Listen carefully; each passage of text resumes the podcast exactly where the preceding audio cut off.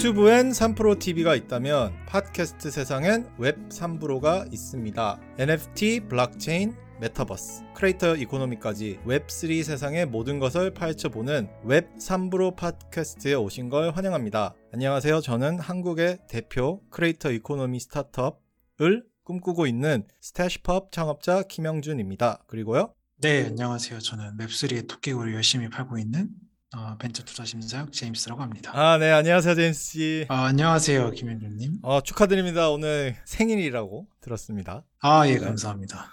아, 오늘 생일인 날에도 불구하고 어, 웹 3프로 팟캐스트에 임해주시는 그 자세가 굉장히 프로페셔널다운 이제 프로 podcaster라고 불러도 되겠습니까?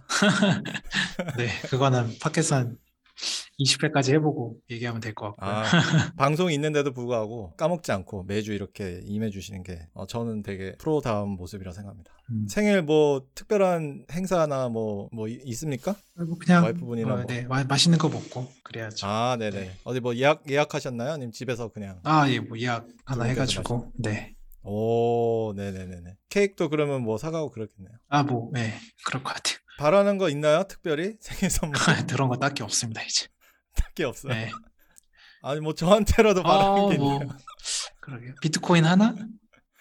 어 내려갔으니까. 아, 내려갔으니까. 어, 요즘에 요즘에 아, 많이 비트코인 내려갔으니까. 하나 정도? 아, 하나 정도. 네. 비트코인 하나 정도. 하고 저희가 한 천 회, 저희가 천회 하나 찍으면 예, 웹3으로 코인을 하나 만들고 그거 팔아서 비트코인 하나 사도록 하겠습니다. 네. 저희가 이제 오늘 주제 이번 주 주제는 저희가 메타버스라는 주제로 정했고요. 이 주제는 제 대학교 친구인 어, 정환 씨가 어, 뉴욕에서 한번 해달라고 부탁을 해서 그래서 저희가 메타버스란 무엇인가 굉장히 광범위하면서 아직 정의가 잘 돼 있지도 않으면서 하지만 그래도 많은 대중들이 궁금해하고 많은 사람들이 논하고 있는 그 테마인데 어, 본격적으로 저희 이번 주 토픽 하기 전에 이번 주 뉴스 두 개 다루고 오겠습니다.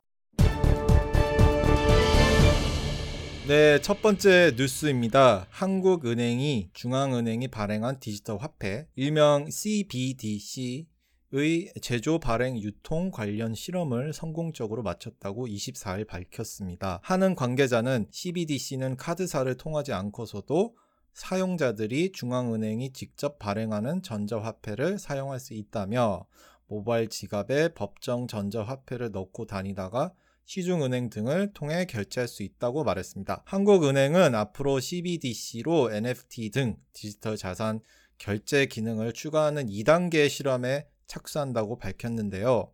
한국의 디지털 화폐 어떻게 보시나요, 제임스 씨? 솔직히 그냥 제 솔직한 의견은 어, 미국에서 CBDC 하기 전까지는 우리나라 안 할 것 같고요. 어, 아마 연준이 제가 알기로 뭐 내년인가 올해 안으로 이제 CBDC 관련된 본인들의 뭐 연구 결과를 발표한다고 했는데 제 생각엔 그거 보고 나서 하는 도 뭐 좀 더 더 디벨롭하지 않을까 이제 그런 생각이 들고요. 어쨌든 우리나라는 요즘 주가 시장도 보겠지만 워낙 달러랑 연동이 심하게 연동돼 있다 보니까 아 그죠 연준의 이제 금리 정책이랑 워낙 심하게 연동되어 있다 보니까 제 생각에는 어 연준이 뭔가 실제 액션을 취하게 하기 전까지는 한은에서는 음, 뭔가 본격적으로 이거를 실행할 것 같진 않아요. 그냥 지금 뭐 중국도 이미 CBDC를 벌써 뭐 어, 적용을 하고 있고 연준도 조금씩 움직임이 있으니까 하는 입장에서도 뭐 이 정도는 한번 해봐도 나쁘지 않을까라는 생각에서 하는 것 같아요. 그냥 제 생각에서. 두 번째 뉴스입니다. 유튜브가 새해 NFT를 도입하는 방안을 검토하기 시작했다는 소식입니다. 수즌 어, 워즈스키 유튜브 CEO는 25일 회사 블로그에 공개 서한을 통해 우리는 creator가 NFT와 같은 새로운 기술을 활용할 수 있도록 기능 확장에 초점을 맞추고 있다고 밝혔습니다. 특히 수익화 방안과 관련 워즈스키 CEO는 지난해 암호화폐 NFT 탈중앙화 자유조직 DAO라고 하죠. 등이 creator와 팬들 사이에 이전에는 상상할 수 없었던 연결 기회를 가져다 주는 것을 목격했다며 블록체인 기술을 바탕으로 하는 웹3는 구글과 몇몇 빅테크가 우세를 보였던 지난 20년간은 크게 다를 것이라고 설명했습니다. 웹3란 이 거대한 파도를 유튜브가 이제 넋 놓고 보고만 있으면 안 되겠구나라는 생각이 드는데요. 이 소식에 제임스 씨는 어떤 생각을 가지고 있으신가요? 제 생각에는 어, 유튜브 입장에서 많은 경쟁 우위가 있는 것 같아요. 이미 플랫폼을 갖고 있고 게다가 그 플랫폼 안이 엄청난 컨텐츠를 이제 그러니까 창출되는 이제 그런 컨텐츠 플랫폼이잖아요. 뭐 지금 NFT와 할 수 있는 게 너무 많은 것 같아요. 그래서 그 최전선에 있고 작년에 이제 실제로 유튜브가 봤을 때 NFT가 이런 식으로 working을 하는구나 어느 정도 좀 지켜본 것 같고 올해 본격적으로 그래서 유튜브도 어떠한 방식으로 NFT를 할지 좀 고민을 하고 테스트를 하는 기간이지 않을까 어쨌든 뭐 저희가 말하는 creator economy 같은 웹3가 됐던 이 모든 거는 그게 content provider가 됐건 content consumer가 됐던 이 두 양단의 플레이어들이 많이 모여 있어야지만 성공할 가능성이 높기 때문에 현재로서는 이제 유튜브가 그 부분에서는 가장 경쟁 우위가 있으니까 어, 유튜브 입장에서 이제 올해 좀 시도를 하는 것으로 보여집니다. 네, 어, 작년에 유튜브 상에서 부캐 바람이 거셌거든요. 그래서 대표적으로 그 피식대학이 어, 다양한 캐릭터를 소화해내서 정말 작년에 큰 웃음을 선사했는데 그 중에 저는 그 이호창 재벌 3세 그 아시나요, 제임스 씨? 김갑생 그 할머니. 저 이름은 들어봤는데 컨텐츠를 김. 본 적은 없어서. 아, 또 여- 어디 일에 또 매진하다 보니까 이제 유튜브에 그런 예능을 볼 시간은 없군요.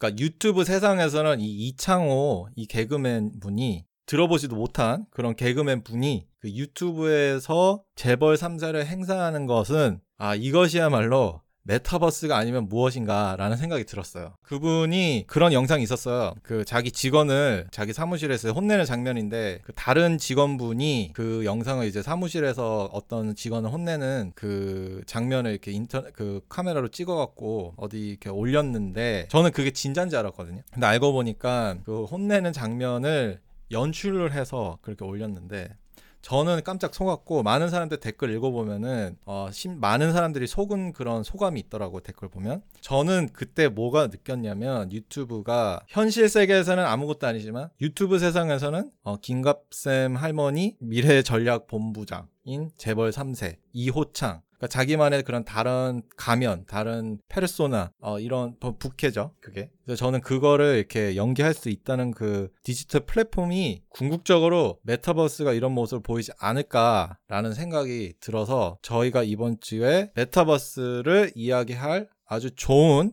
어, 세그웨이였던 것 같아요. 이 유튜브 소식이.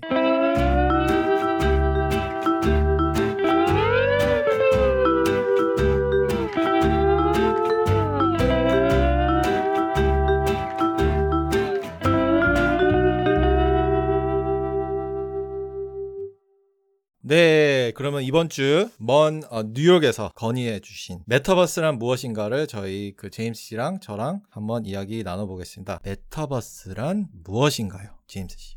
네, 저는 이 주제가 광범, 광범위하다 보니까 이거를 크게 세 개로 나눴고요. 뭐 그래서 결국 메타버스가 무엇이냐, 두 번째는 왜 지금이냐, 그리고 뭐 향후 과제, 될 이슈는 무엇이냐, 이제 이렇게 세 개로 나눠봤고요. 그래서 메타버스란 무엇이냐 하면 너무 이제 정보가 많더라고요. 근데 조금 저는 이제 그보다 앞서 인터넷이란 무엇이냐를 정의해 놓은 이제 글이 있더라고요. 그리고 이제 여기서 주어를 메타버스로 바꾸면은 100% 적용이 가능한 이제 그런 글을 봐가지고 그 우선은 이게 지금 총 한 8개의 이제 정의가 있는데 이게 지금 인터넷은 이렇다라는 이제 정의를 해놓은 건데 이거를 그냥 메타버스로 바꿔도 충분하다라는 이제 느낌에서 이걸 이제 공유를 드리려고 하고요. 그래서 첫 번째 포인트는 인터넷은 이제 지속적이다. 그래서 바꿔서 메타버스는 지속적이다. 인터넷은 이제 동시 발생적이고 항상 라이브다. 네, 메타버스도 이제 그런 거고.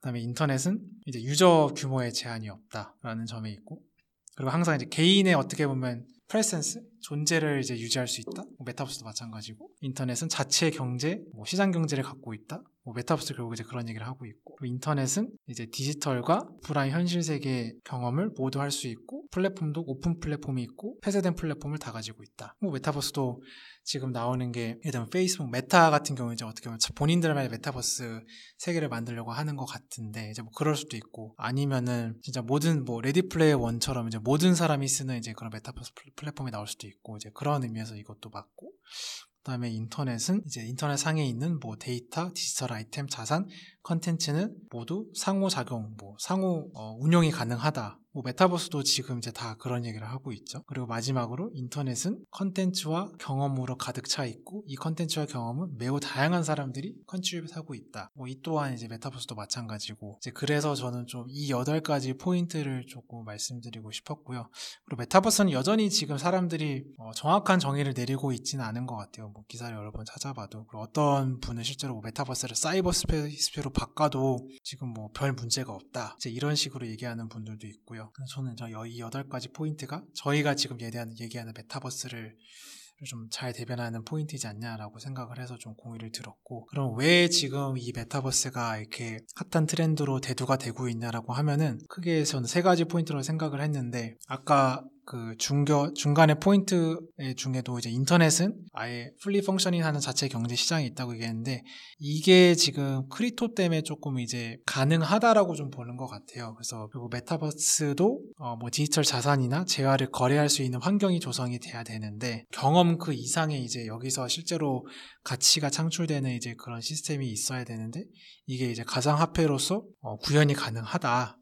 라는 이제 그런 얘기들이 나오면서 메타버스가 좀 각광을 받는 것 같고 그 다음에 이제 당연히 하드웨어의 발전 뭐 요즘에 보면 오클러스 판매 대수가 매년 증가하고 있다는 이제 기사들도 나오고 원래 예전에 뭐 1000불이었다가 뭐 중간에 600불 700불까지 봤는데 최근에 보니까 299불까지 또 가격이 떨어졌더라고요. 그래서 이런 하드웨어의 발전도 있고 뭐 최근에 애플도 AR 뭐 VR 기계 나온다고 이제 그런 얘기가 나온 것처럼 이제 하드웨어가 좀 더 이제 훨씬 더 접근성이 좋아졌다는 점? 그리고 이제 뭐 마지막으로 코로나를 얘기를 안 할 수 없을 것 같아요 결국에는 코로나로 인해서 많은 부분이 또 온라인 비대면으로 확 어, 이제 전환이 됐었고 어쩔 수 없이 온라인 비대면에 이제 유세지가 확대다 되다 보니까 어 과거에 꼭, 꼭 오프라인으로 해야 됐던 것들 생각했던 것들이 온라인으로 충분히 가능하네라는 이제 그런 인식이 좀 심해졌던 것 같고 어 그러면 여기서 더 나아가서 그 이상의 것을 우리가 해볼 수 있지 않을까?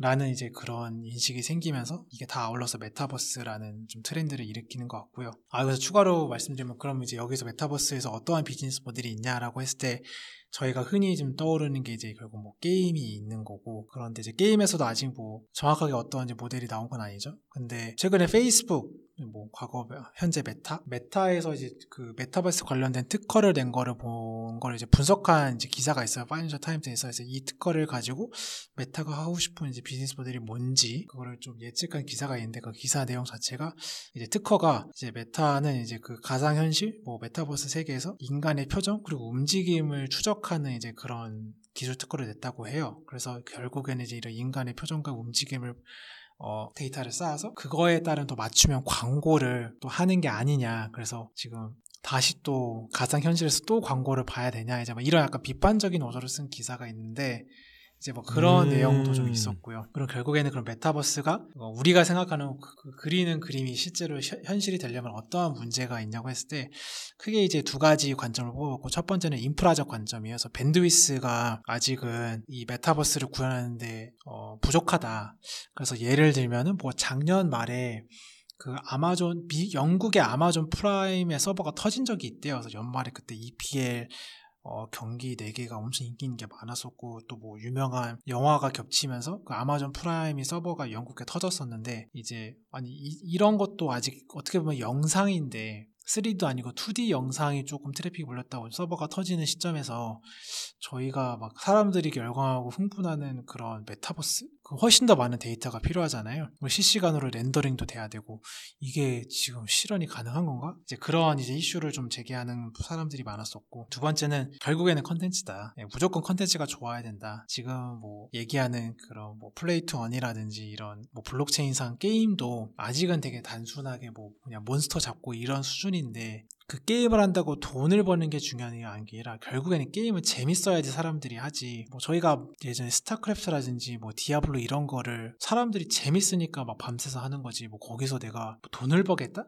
아, 물론 이제 그것도 중요하지만은 결국엔 게임은 이제 무조건 재밌어야 된다. 그래서 결국에는 돌고 돌아서 무조건 컨텐츠가 좋아야 된다. 근데 아직은 뭐 메타버스 상에 경쟁력 있는 컨텐츠는 없는 것 같고 최근에 나오는 블록체인 게임도 다 무슨 뭐 길드를 만들어서 커뮤니티를 활성화하고 이런 얘기만 나오고 있어서 어, 아직은 조금 컨텐츠가 부족한 부분이 많이 있다. 그래서 크게 이 두 가지가 어, 메타버스가 좀더 발전하기 위해서는 해결해야 할두키 이슈라고 좀 저는 생각을 했습니다. 어, 투자 심사역을 하고 계신 지금 제임스 씨의 그 직업의 역량이어서 그런지 그 breakdown이 마치 그 어떤 스타트업을 분석하는 것 같은 그러니까 메타버스의 그런 technical한 뭐 technical한 게 무엇인지 뭐 비즈니스 모델은 무엇인지 그다음에 그 앞으로의 가능성 뭐 이런 거 되게 분석하는 게 굉장히 그 VC스러웠다라는 생각이 들었습니다. 어, 어 좋은 좋은 의미입니다. VC다웠다. 저 VC다웠다.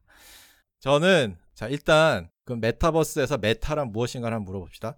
메타는 그리스어로 넘어서 위에 있는 초월하는 등의 의미를 가진 접두사이라고 합니다. 그래서 메타버스라고 하면은 이제 메타가 이제 그런 뜻이고 이제 verse는 이제 universe 할 때 그 뜻입니다. 그래서 그걸 이제 합친 건데 그러면 이 universe 이 이 세상을 이제 초월하는 그 무엇인가를 말하는데요. 저는 일단 이게 어떤 테크놀로지라고 별도의 어떤 플랫폼으로 보기보다 인류가 항상 어 생각 상상해 왔던 음 그러니까 이게 테크놀로지 접근으로 보면 안 되고 약간 철학적으로 그러니까 인문학적으로 바라봐야 되는 것 같아요. 메타버스 세상은. 그래서 저는 메타버스가 단순히 그냥 설명하면 그냥 기록 장치인 것 같아요. 그래서 그게 가장 최초의 기록 장치가 뭐냐. 그러니까 가장 최초의 메타버스가 무엇이냐라고 물어보면 어 저는 그 동굴 벽화 있잖아요. 그 동굴 벽화에 뭐 돼지 그림이나 그런 뭐 사슴 그림이나 뭐 늑대 그림 이런 거 그냥 벽화에 그냥 돌로 이렇게 막 이렇게 긁어갖고 그린 그림들 저는 그게 메타버스의 시초가 아닐까라는 생각이 들어요. 그러니까 그 당시에 인간들이 어, 현실 세계에서 일어나는 것들을 벽화에다가 그냥 그림을 그린 거예요. 그냥 기록을 해놓는 거예요. 그 당시는 뭐 종이랑 페인트나 이런 게 없으니까 그냥 벽화에다 이렇게 막 낙서하듯이 그린 거죠. 저는 그게 인류 최초의 메타버스라고 생각 하고요. 그 다음에 이제 르네상스 때 원근법이라는 미술적 기술이 발달돼요. 그래서 그 원근법을 통해서 현실 세계를 그림으로 표현을 할 때 더 현실적으로 더 사실적으로 그러니까 그전에는 원근법을 안 썼으니까는 그냥 굉장히 flat했죠. 근데 이제 원근법을 쓰니까는 더 이제 3D다운 그런 형태의 그림을 그릴 수 있는 계기가 되지 않았을까 싶어요. 음, 그 원근법 자체 뭐 지금의 메타버스라고 보면 될 것 같아요. 그러니까 현실 세계를 계속 어, 예술이나 아트 형태로 표현하고 싶어하는 그 마인드 그 심리가 메타버스이지 않을까 그런 개념 자체가 그게 아닐까 싶은 거 싶거든요. 그 다음에 메타버스라는 단어는 미국의 공상과학 작가분인 닐 스티븐슨이라는 분이 스노우 크래시라는 책에 처음을 처음으로 이렇게 사용됐거든요. 1992년 스노우 크래시. 그래서 이 사람이 어, 최근 인터뷰를 한 거를 봤는데 메타버스는 무엇이냐고 물었는데 그때랑 지금이랑 똑같대요. 대규모 멀티플레이어 온라인 세상, 어, 3D 세상. 거기 안에서 많은 사람들이 그 안에 있고 그다음 실시간으로 상호 교류하고 소통하는 장소다. 어, 저는 그 사람이 메타버스라고 정의한 걸 보면 뭐 어느 정도 이미 그걸 하고 있지 않나? 그러니까 메타버스가 지금 메타버스라고 해서 굉장히 혁신적이고 획기적이고 어떤 다른 차원에 있는 것이 아니라 어, 제가 계속 그걸 지금 강조하는 건데 어, 메타버스는 이미 지금 있다고 생각해도 돼요. 어, 롤? 뭐 롤 대규모 멀티플레이어 온라인 3D 세상 아닌가요? 펍지 뭐 똑같은 거 아닐까요? 어 포트나이트? 그러니까 저는 아니면은 유튜브 세상에서 라이브 방송을 하고 거기에 어 참여 사람들이 참여해서 채팅장에 뭐 이렇게 사람들 올리고 그다음 라이브 방송 하시는 분은 밖에 나가서 뭐 여기저기 돌아다니면서 뭐 서로 상호 어 교류하고 그 채팅장에서 아 영상을 찍으면서 어, 저는 뭐 이미 지금 우리가 하고 있는 게 그런 메타버스적인 게 아닌가라는 걸 계속 지금 강조를 하고 어, 왜 강조를 하냐면 그래서 저는 메타버스는 어느 하나의 지금 tech 변혁에 있어서 하나 일탈이 아니에요. 어, 저는 그냥 이 인터넷이라는 큰 흐름 속에서 지금 지나가고 있다. 그리고 거기에 따라서 연속되는 부분이라 생각해요. 그래서 인터넷이 원래 그냥 텍스트 위주였다면 그 다음 세대가 이제 굉장히 이제 유동적으로 변했죠. 페이스북이나 뭐 인스타그램이나 이런 게 오면서 사람들이 단순히 보기만 하는 게 아니라 사진도 올리고 그러니까 서로 이렇게 소통도 하고 실시간 시간으로. 저는 이제 메타버스는 그 세상을 더 이제 가속화시키는 그렇게 그런 phase로 저는 어, 보고 있어요. 어, 영화 레디 플레이어 원 보면 무슨 뭐 이렇게 막 그 VR 고글을 끼고 어떤 세상에 들어가서 거기에서 자기는 이제 엄청난 그런 레이싱 드라이버의 어, 나- 나중에는 뭐 거의 영웅이 되잖아요. 현실은 아닌데 현실은 굉장히 그 빈민가에 어렵게 살고 뭐 제대로 된 직업도 없는 것 같고 근데 메타버스에 가면 이제 다른 세상이 되는데 어 저는 거기서 이제 많은 사람들이 메타버스 그래서 더 되게 와 완전 다른 세상이다 완전 다른 차원의 레벨에 있는 tech다라고 생각하는데 온라인 세, 세상에서 지금 재택근무 하시는 분들은 온라인 세상에서 지금 일을 하고 계시잖아요. 비즈니스 관련 이야기도 하고요. 온라인 세상에서 소통도 하고요 친구분들이랑. 온라인 세상에서 이제 콘텐츠도 소비하고. 그러다가 이제 지금 뭐 듣고 있는 헤드폰이나 에어팟을 빼고 밥 먹으러 가야죠. 아기 있으신 분들은 아기 재우러 가야죠. 뭐 와이프분이랑 뭐 저녁 먹어야 되면 저녁 먹으러 나가야 되죠 화장실 가서 볼일 봐야 되죠. 그 에어팟이나 헤드폰을 빼고 이제 그런 현실 세계에서 해야 할 일을 해야 되잖아요. 그 에어팟이 그 레디 플레이어 원에서 보는 그 고글이에요. 그 VR 고글. 네. 그거 빼고 이제 내가 뭐 밥 먹고 와서 이제 다시 그걸 끼고 일하고 소통하고 이 온라인 세상에서 제가 되게 존경하는 그 tech 컬럼니스트가 있는데 그 벤 톰슨이라고 이분은 이거를 지금 The Great Bifurcation이라고 말을 해요. 위대한 bifurcation. bifurcation이라는 뜻은 이제 두 갈래로 나눠진다는 의미인데, 그래서 그분이 주장하는 거는 이미 메타버스는 우리가 다 지금 어느 정도 다 하고 있다. 라는 거예요. 에어팟가 그냥 그 VR 고글 같은 거고, 에어팟나 헤드폰을 빼면은 뭐 다시 현실 세상으로 돌아오는 거고, 그걸 다시 끼면은 이제 다시 거기 들어, 그러니까 온라인 세상에 들어가는 거. 그래서 저는 저도 거기에 대해서 굉장히 공감이 가는 거예요. 저도 일어나서 저도 이제 재택 근무하는데 저도 일어나서 어, 컴퓨터 켜, 키고 그다음 이제 여기 들어가는 거죠. 이 온라인 세상으로. 여기서 제가 막 탐험을 하는 거죠. 예, 뭐 사이트에 들어가서 사이트 들어갔다 뭐 읽고 또 사이트 다른 링크된 사이트로 들어가서 또 읽고 뭐 이렇게 이- 그냥 그 탐험하는 거 그 자체가 메타버스가 아닌가 싶은 거예요. 지금은 모든 형태가 어떻게 보면 하이퍼 텍스트와 어, 링크와 트위터와 유튜브와 뭐 이런 게 다 연결이 돼 있지만 이게 그냥 진화되는 거예요. 메타버스로 가면 그게 굉장히 three 그게 굉장히 막 그래픽이 굉장히 어 멋있어지고 막그막 warping되고 막 빠져들고 막 그냥 뭐 그렇게 되는 거 달라지는 것 뿐이죠. 어 저는 그 메타버스를 그래서 너무 어 어렵게 생각하면 안 되고 지금 우리가 있는 이 상태에서도 아 메타버스라는 게 우리가 지금 하고 있는 게 어떻게 보면 메타버스네라고 그렇게 봐주시면 어떨까라는 생각이 있어요. 그 유니티라는 그런 게임 업체가 있거든요. 그래서 이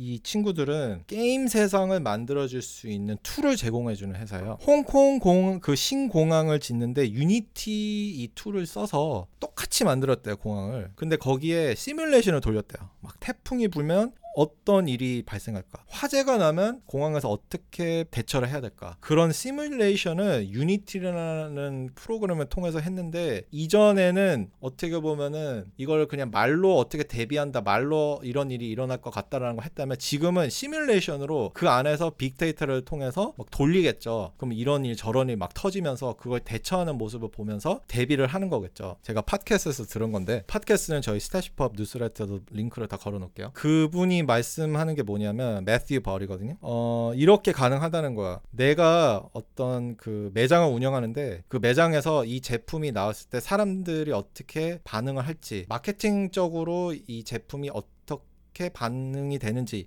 이거를 조사하려고 하면은 지금은 이제는 막 테스트하고 뿌려야 되잖아요. 근데 지금은 유니티라는 프로그램을 통해서 그 마케팅 조사를 시뮬레이션을 통해서 한번 해볼 수 있다는 거예요. 아, 이 제품이 나왔을 때 사람들의 반응이 어떤지 상상이 가나요? 거기에 따른 우리가 어 우리가 예상치 못한 그런 결과물이 나왔을 때 어 그럼 우리는 이런 식으로 해서 나중에 실제로 제품을 내놨을 때 리스크를 어느 정도 줄일 수 있는 부분 그런 걸 파악이 가능해진다는 거죠. 그런 식으로 메타버스라는 게 그런 상업적으로 마케팅적으로 이렇게 용이하게 사용될 수 있다는 부분은 굉장히 끌리는 되게 매력적인 시장인 것 같고 왜냐하면 현실 세상에서 그런 걸 테스트하면은 굉장히 돈도 많이 들고 인력도 많이 들고 에너지도 많이 소비되는데 메타버스 세상에서 이 시뮬레이션 상에서 이런 걸 한번 돌려서 모델링을 해보고 하면은 지금까지 상상 못했던 그런 비주얼이 나와서 아 이렇게 사람들의 behavior가 행동이 이렇게 반응을 하고 이런 거 봄으로써 비즈니스 하는 사람들은 더더욱 리스크를 줄여가면서 비즈니스를 할 수 있지 않을까. 마지막으로 그 유니스왑의 창업자분이 그 헤이든 분이 헤이든 씨가 이런 말을 했어요. 메타버스는 나만의 아이덴티티, 나의 기록, 그다음에 나의 디지털 자산 등을 온라인 세상에서 어디든지 가지고 다닐 수 있게 만드는 게 메타버스다. 한 예로 쿠팡에서 예를 들어서 쿠팡에서 내가 카트에 목록이 있잖아요. 그걸 가지고 어디 있죠? 뭐 지마켓에 가요. 그럼 지마켓에서 그 카트가 넘어올 수 있는 거예요. 그런 식으로 그런 유동적으로 된 유기적으로 되게 된다는 거죠. 디지털 세상 안에서는 그런 식으로 내가 이렇게 pick한 그런 품목이나 그런 자산과 그런 모든 것들이 내가 어딜 가네 어딜 가든지 간에 그게 다 따라다닌다는 거. 그러면 이제 더 이상 내가 뭐 로그인 할 필요도 없고 내가 뭐 새로운 결제를 만들 필요도 없고 뭐 그런 굉장히 더 유기적으로 지금보다 훨씬 더 유기적으로 지금은 다 나만 자, 그 회사들이 나만의 그 공간이 있잖아요. 그 공간에 문이 다 생기면서 그 문을 통해 가면서 어디든지 내가 가, 돌아다니면서 음, 나의 아덴티를 가지고 결제하고 소비하고 뭐 그런 형태로 변하지 않을까라는 생각이 들어요. 네. 그리고 어 이건 정말 마지막인데 이제 이런 세상이 오면 진짜 메타버스예요. 야 친구야 우리 곧 만나? 그러면은 영어로 이런 대답이 나오면 진짜 메타버스 세상에 있는 거야. Wait, which reality? 잠깐만 어느 리얼리티 말하는 거야? 그러니까 이런 이 대답이 나오면은 아, 아, 메타버스 말하는 거야 아니면 우리 진짜 현실 세계 말하는 거야? 그러니까 그 정도로 그 대화 일상 대화 속에서 어, 대답 중에 이런 말하는 은연 중에 이런 식으로 대답이 나올 정도라면 저희는 진짜 어, 메타버스의 세상이 온 거라고 할 수 있다고 하더라고요. 저도 지지난주에 제임스 씨가 저한테 한번 번개 미팅 이랬거든요. 그래서 아, 줌 하고 싶구나. 금요일 날 밤인데. 그래서 줌 하고 싶구나. 이렇게 생각하고 있었는데 나중에 알고 보니까 진짜 공덕역에서 만나는 거였어요. 만나자고.